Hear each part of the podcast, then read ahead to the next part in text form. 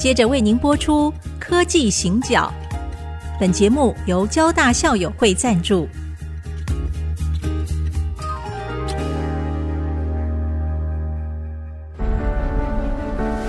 从区域情势、产业变迁到文化体验，娓娓道来全球供应链的故事。欢迎收听《科技行脚》。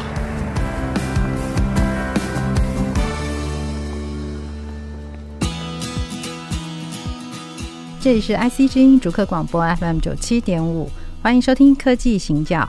我是电子时报的社长黄清佑，我是温怡玲。大家好，因为其实才前不久哦，护国神山 台积电，他开始征求政治经济学博士的这个新闻，开始引发很多的讨论哦。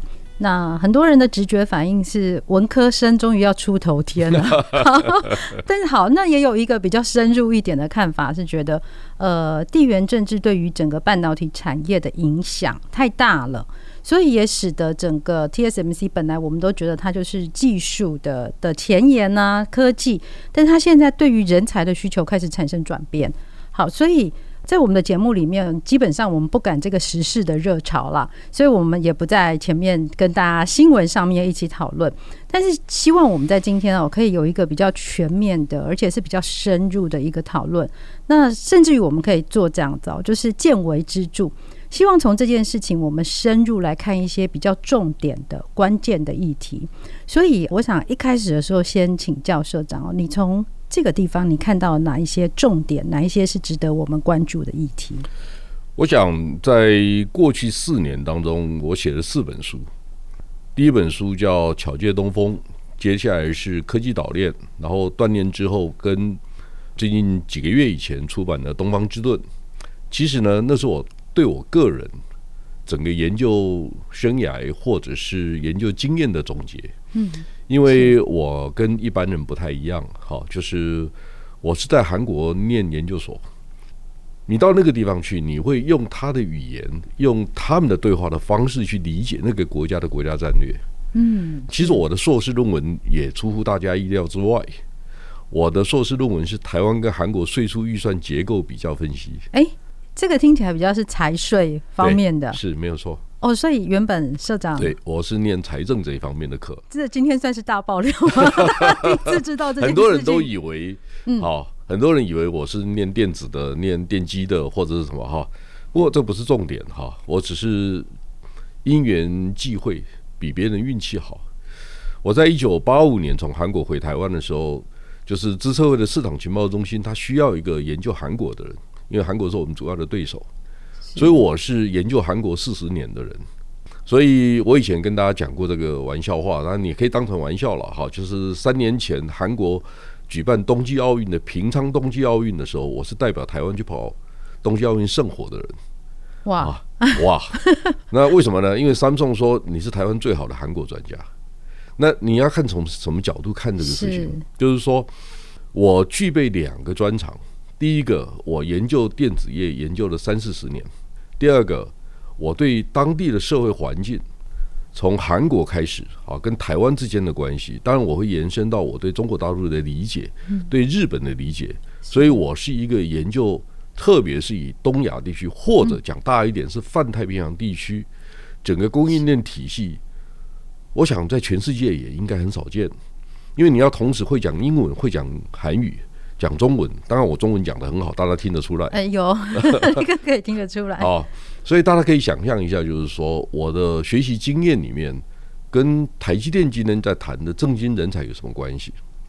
我以前呼吁过很多次，我说为什么我们台湾没有一个被大家公认的韩国专家、日本专家、中国专家、美国专家、印度专家？没有，因为我们从不栽培这种事情，不栽培这样的人才。然后呢，就在这几个月当中，这样讲吧，电子五哥有三个大哥，在过去的半年当中，都直接问我布局印度的方法跟概念是什么？请问一下，这个跟半导体设计技术有关吗？它是跟社会环境的分析理解有关？是。那你形成一个策略的过程，它有很多的 methodology，有很多的方法。那我就问其中一个做笔电的大哥。我就问他，我说：“你的干部没有办法提供这样的策略资源吗？”他说我们很厉害的是把笔电 break down，我们把笔电拆解以后，每一个零件要赚多少钱，省多少钱，这个事情我们很厉害。哦，但一谈到印度，没有人敢开口，是因为印度它本来就是一个很复杂的国家，十三亿人口，然后呢，印度有二十九个州。七个直辖的自治区等等等等哈，或者我们可以告诉你，其实我最近跟一个经常在电视上，我不要讲哪一位了，经常在电视上露脸在谈东协南亚的，哎，好，这样其实还蛮清楚的哈。真的吗？这么快？对，我就问他，我说，哎，请问一下，如果到印度投资，你会选哪一个地方？然后他就有点犹豫的看着我说，啊，这样我问你比较简单的，哪个地方不要去？嗯嗯，是是，哦，他就很惊讶，的看看我，我说啊，你去过印度几次？他说两次，我说二十几次，好，我看过印度的书三十几本，我我有计算，是好，那为什么讲这个事情呢？当我们要形成一个总体战略的时候，它通常不是技术性的问题，而是你过去累积的整个社会的理解，整个国家战略的理解。然后做出一个总结，说你觉得应该去哪里？或者我可以更精确的说，我们到印度去应该找四种可能的合作伙伴。第一种是过去很有名的软体外包的公司，因为他们都是大型的系统整合商，所以很可能跟台湾有高度的互补。好，第二个就是 EMS 制造厂，诶，哪些公司有制造的能力？我们借力使力，就不用重新去找一万两万的个工人。第三种就是电信服务公司。好，那电信服务商，诶，如果你还要同时布局非洲的话，你不要忘记了找第二名，那个叫 Barty。如果你想利用你的低价的手机，也在当地有一定的 exposure、一定的曝光率的话，你可能找 Reliance。好，因为 Reliance 也是当地很有名的电信公司，它原来排名第四，后来排到前面来了。为什么？因为它用低价的手机去说服印度当地的用户。使用他的手机跟电信的服务，类似这样的做法，就是说，它基本上是一个你对总体环境的了解。最后，我跟那个 CEO 说，呃，如果让你有选择，那你会觉得说，你非要去印度设厂不可，然后你会讲在地化吗？好，第二个，你会不会想说，诶，这些如果我教他怎么做大量生产，他们将来出国比赛会不会打败我们？会不会对我们造成威胁？嗯，好，因为我告诉他一句话，我说我读过《印度之旅》这本书，这本书你那个作者讲了一句话，我觉得很有道理。他说，我们英国人管印度管了一两百年，一两百年以后，印度还是印度人的印度，印度是哦，就是他，你基本上管不了他，因为他有十三亿人。第二个，他们是很有想象力的人种，就是他的 imagination。对，好，你要知道印度的神有几种，啊，印度人告诉我几百万种。对，哎，那不同的地方不同的神。因为农业社会跟游牧民族，哎，你有没有发现游牧民族很多是一神教？中东发明发展出来的宗教很多是一神教，对不对？对。然后东方的都是多神教，哎，因为农业社会，我们土地公都都不一样啊，各地有各地的土地公，各有各的，还有姓陈的，还有姓黄的都不一样，不一样。所以你要去理解哈，就是我们不同的情境、不同的环境，我们可能会有不同的答案。是好，但是问题是你的核心优势是什么？你要搞清楚。好，那这个东西很多并不是真正的零跟一的问题，零跟一的组合，或者量子技术的问题，或者是七纳米、五纳米、三纳米的问题。所以我很清楚一个道理，我已经做产业分析师做三十六年了，我知道要出类拔萃这件事情，你得把你工作上的时间至少有七八十个 percent 花在特定的领域上面，你才有可能出类拔萃，要不然对手太强。是，就是我们在这个行业，我要跟大家做报告，我每天都要读书。我如果没有办法每天 update 最新的资料，大家认为说，哎，你根本是 out of date，嗯，好，或者你根本没有 creativity，你没有创意，你每天都在讲旧的东西，好，所以呢，我接受很多不同的演讲，我都试着用不同的题目、不同的角度、不同的客户，针对不同的族群。其实我开个玩笑哈，我以前都跟人家讲，我比较像那个小牌的歌星。随便你点唱，我都会唱，都会唱。哎，对，没有大牌歌，很有名的歌星，有他的招牌歌曲。是，那他很擅长，他知道他起音应该从什么音开始，音阶应该怎么选择，他非常清楚这个事情。是，但是呢，小牌的歌星就要针对客户听的人是谁，是唱出不同的声音出来。好，那个这个是难度很高的。哈，这个是属于 analog，嗯，它是类比的，它不是数位的，好、哦，所以我们再回来谈，就是说，我们今天需要一个正经的专家，正经的吗？是真的吗？是有呀，哈，因为第一个就是说，真正做决策的人理不理解，是这个过程是很冗长、高成本。嗯，今天你不是找一个正经方面的博士就会做的。我的理解，他可能要懂产业分析，他可能要懂数据的分析的方法。还有呢，你见过世面没有？什么意思呢？你没有看过全世界最顶尖的产业分析师在做报告的时候，你根本不知道什么叫做天花板。是，所以其实我们在谈这个问题的时候，我觉得从社长的角度进来看，我觉得这个事情真的可以给我们比较多深入的观察。因为其实有人这样说，半导体产业跟政治之间的关系，其实远不及能源产业跟政治之间的关系。好，那其实为什么会这样？我觉得这个当中就有很多会值得深入探讨的问题。好，那我们先休息一下，待会儿再继续。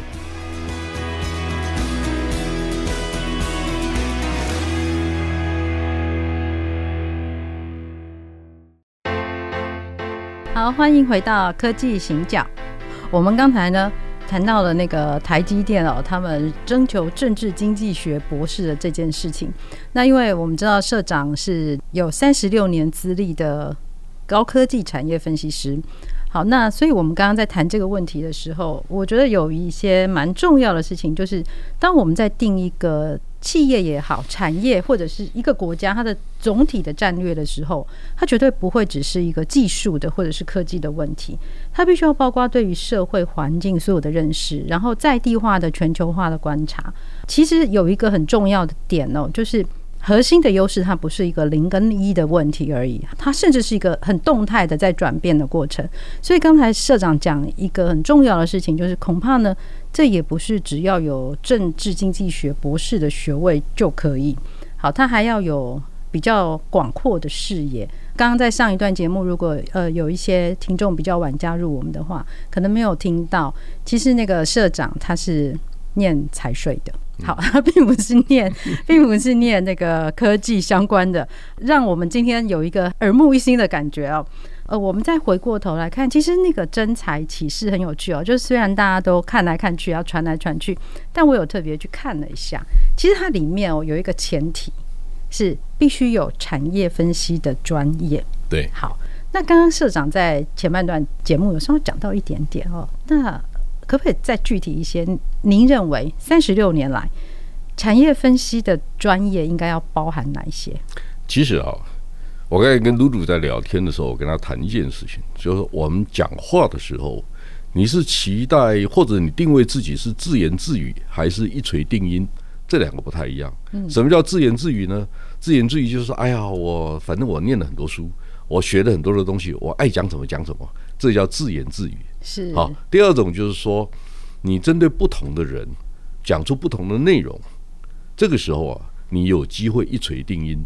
什么意思呢？台积电的人听元宇宙，跟台哥大听元宇宙，还有呢，年轻人因为新创的需求，他想搞区块链，想搞虚拟货币，他听的元宇宙也不同啊。好，所以一个好的产业分析师是因为知道。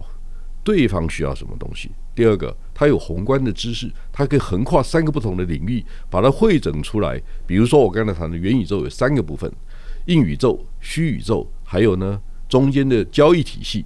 那三个之间的关系，你会根据不同的客户、不同的听众而做出比重的分配。这个是一种做法。第二种做法就是说，作为一个好的分析师，你一定要长期不断的去经营在这个领域里面。我上一段节目也跟大家提到哈，就是说，基本上哈，百分之八九十的资料都可以在公开的管道上面找得到，百分之八九十啊，yes yes，好，但是问题是你要花多少时间而已。是我的功能哈，就是让大家哎，本来花三个小时，我省了两个小时，哎，我就节省你两个小时，这是一种。第二种，我给你个 framework，大家不要来考我哈。每一个细节说，哎，我们手机有几颗零件，好，这考我 没没有意义，是这个事情没有意义，这也不是我的工作，好，所以我只是跟大家讲，我们要提纲挈领，用一个架构的方法，让大家很容易、很轻易的理解产业的趋势。这个事情是什么意思？其实呢，我不是推广报纸哈，我我在媒体上面不适合谈这个事情，但我想跟大家讲，大家有没有注意到电子时报长得跟人家不一样？嗯，我们报纸上面没有广告，几乎没有。是，但是你知道吗？我们为什么每天第三版有一个哈一秀因为我知道要把一一件事情做到一定的分析的深度，大概需要四五千字。嗯，因为科技业的问题很复杂，是，所以我就规定第三版一定是要有一个全版。是啊，第二个，我大概从六年前开始要求总编辑每天一到两个全版谈亚洲新兴市场，因为我开始知道产业一定会转移，因为少子化啊，因为大陆的成本提高了，因为很多新的法规出现了哈，所以我就跟总编辑说，你必须每天一到两个全版谈亚洲新兴市场。嗯哼，这个时候你要知道你自己的定位。因为很多的媒体认为说啊，这个流量不高，阅读量不高，所以那个价值在哪里？我说我们不是跑一般新闻的，我们是跑资料库的新闻。资料库上面没有价值，对我来讲就没有价值。我很清楚知道什么叫做产业新闻，什么叫社会新闻啊。比如说台积电材料出问题，治安出问题，那个叫社会新闻。好，Intel 的那个 Pat Gelsinger。他怎么去评论台积电？这个也是社会新闻，是因为每一家都写嘛。好，所以在 Google 上面就有。那你为什么要付钱？好，所以第二个我就想告诉大家说，哎，那张忠谋董事长口中最大的对手三星啊，比如说三星在二零二一年，它到底 non-memory 非记忆体的部分带营营收都是多少？啊，它可能在一百九十亿美金上下，大概是台积电总营业额的三分之一。嗯，好，这是第一个概念。第二个概念就是 Pure Foundry 纯晶圆代工，它接的外面的订单大概在八十二点九亿美金左右。嗯，好，所以大概八十三亿美金，大概是台积电的七分之一。嗯，所以这个时候大家一比，大家就比较有概念。哎，这种新闻呢，跟跟股票市场没有关系，所以一般的媒体都不报。那个我叫产业新闻。嗯，明白我意思吗？是。好，这个时候大家都觉得，哎，在我这边可以找到不同的新闻，那个价值就会比较高。第二个就是说我更进一步讲。我说，哎，那我知道台积电的研发经费大概是百分之八，占营业额百分之八。好，那我刚才讲了，那 memory 是三分之一，pure foundry 是七分之一。那我如果要做的跟他一样大，我要服务好客户，好，我要八倍的投资，我要几倍的投资才有可能跟他一样大，是对不对？好，第二个问题就是说。台湾人啊，有时候啊，就专门戳台湾企业经营一定会有风险，一定会有问题嘛，对不对？大家都说戳台湾人的问题，为什么不去戳别人的问题？因为抽别人的问题需要很好的知识，否则抽不了。是，好，那什么意思呢？你想想看嘛，台积电听说三奈米哈会稍微迟延一下会怎么样？我不管这个事情了哈，细节我也不知道。那我的问题是，哎，那三星不会吗？嗯。第二个问题就是说，养工的人啊。是，就是我是抬头攻击别人，对，我必须超前，那个叫弯道超车，嗯，风险不会更高吗？就因为我是领先者，我如果按部布局，我就可以到达那个境界。所以，露露，我跟你讲一个观念，嗯，市场最好的经营者是让市场自然的消灭对手，不是我去打败他，我不需要打败他，嗯，比如说，好啊，可以啊。Digitime 创业二十五年，累积的资料库有五十亿字啊！你要不要要打败我？可以啊，那你就把资料库累积到五十亿字啊！我每年出三百本报告，你要找一百个研究员来跟我对抗我，OK 啊？那可以啊。好，就你有这个自信，你要知道你怎么去经营你的企业。其实，在台湾的软体服务业，过去的软体价值很少被定义。对，所以你要重新去思考你在市场上的经营的策略。第三个就是说，大家同不同意？二零二一、二零二二、二零二三都可能是台湾电子业最黄金的几年。好，那我们要不要学一下张忠谋讲的 “learning curve believer”？他是相信这个学习曲线是一种很高的战略价值。是这个时候啊，你去想一下你的对手是谁？嗯，你要不要超越他？或者是说，你根本就认为说，我当他根本跟不上，只能看到我的车尾灯，还勉强看得到而已。哎，对。那你的方法是什么？是是，这个就是。你对市场经营策略这个事情呢，跟技术有关吗？不要糊弄我。就很多人都在跟我说：“诶，你不懂技术。”我说：“真的吗？”举个例子来讲，量子技术我懂到什么程度？我需要懂到什么程度？你懂到什么程度？是我一开始不太懂量子技术，我就问专家，我听课，我听了几次以后，我问了几个关键的问题，我认为我应该知道的。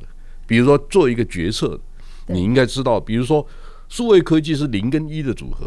那量子技术呢？你把那个一个当成一个圆球，每每一个点都是 driving force，嗯，这个时候那个概念就完全不同，它是立体的，每一个点都是无限的机会，是，所以你只要理解这个中间的相对关系，你在做决策的时候就不会落差太大，嗯，好，所以你并不需要知道，因为真正懂量子技术的人是少之又少，好，然后相信一点，做产业分析师不是要打败所有的人，是我。我补强你不懂的，因为我我也读很多书嘛，对不对？好，那你可能有一些部分比我专长，那我听你的，我也很乐意听。是，所以大家也会很惊讶，我很喜欢听课。啊，对。我我常常讲课没错，但是我很喜欢听课，是，尤其是好的老师的课。嗯，我我会赞美人家，而且高度的赞美，说，哎，为什么你的课讲的这么好？所以，如果下一次那个社长有听到你的课，而社长又大力的称赞，那表示真的是获得了非常多的肯定。我我不随便赞美人家，因为因为。江湖术士还是很多。是，好好的，我们今天从 TSMC 开始谈到，到底整个企业的决策它有哪一些必要的条件？那产业分析师，所以他应该要呃研读哪一些领域？好，具备哪一些专业？那我们今天的节目先到这边告一个段落，下一次我们继续在空中相见。再见，再见。